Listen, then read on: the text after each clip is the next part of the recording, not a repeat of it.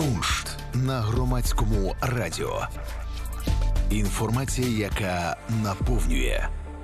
Коли Микола Пимоненко створював картину Жертва фанатизму у 1899 році, за основу він узяв реальну історію про побиття дівчини-єврейки, яка покохала українця і перейшла в християнство. Агресія натовпу, відчай батьків, страх.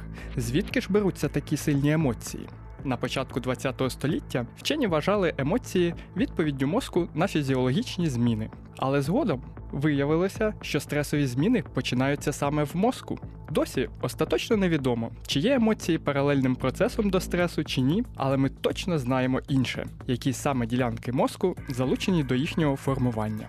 Ці ділянки називають лімбічною системою.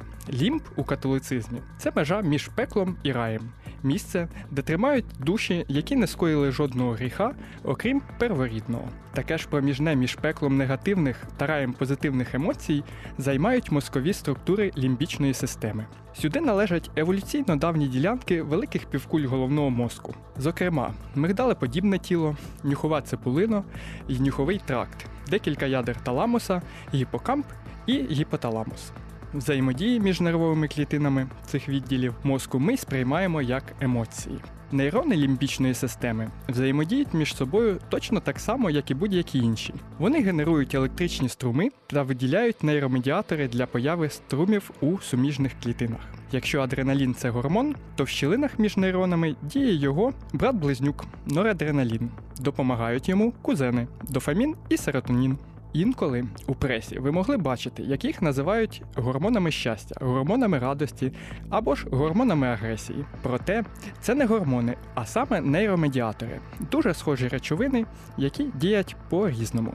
Гормони розносяться кров'ю по всьому організму, а от нейромедіатори діють лише в мікроскопічних щілинах між двома нейронами у синапсі. Проте зв'язок з емоціями вони все-таки мають, тільки не кожен окремо, а всі разом. Нестача чи надлишок одного з нейромедіаторів призводить до порушення емоційної сфери. Так, наприклад, нестача дофаміну чи серотоніну може призвести до депресивного розладу, тоді як надлишок того ж дофаміну може бути пов'язаний із надмірною збудливістю, агресивністю. За допомогою нейрофізіології ми можемо пояснити виникнення так званих примітивних емоцій радість, гнів, смуток, страх. Якщо йдеться про складніший спектр емоцій, то процеси в мозку настільки складні, що не одне покоління вчених ще морочитиме голову над тим, як пояснити, де в мозку народжується кохання, що межує з ненавистю, релігійне осяяння, що спіткало атеїста, або ж ностальгія за домівкою свого дитинства. Для цього поки що маємо сферу ірраціонального мистецтво.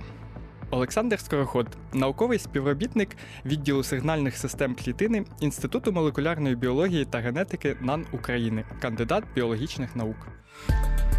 Куншт на громадському радіо. Інформація, яка наповнює.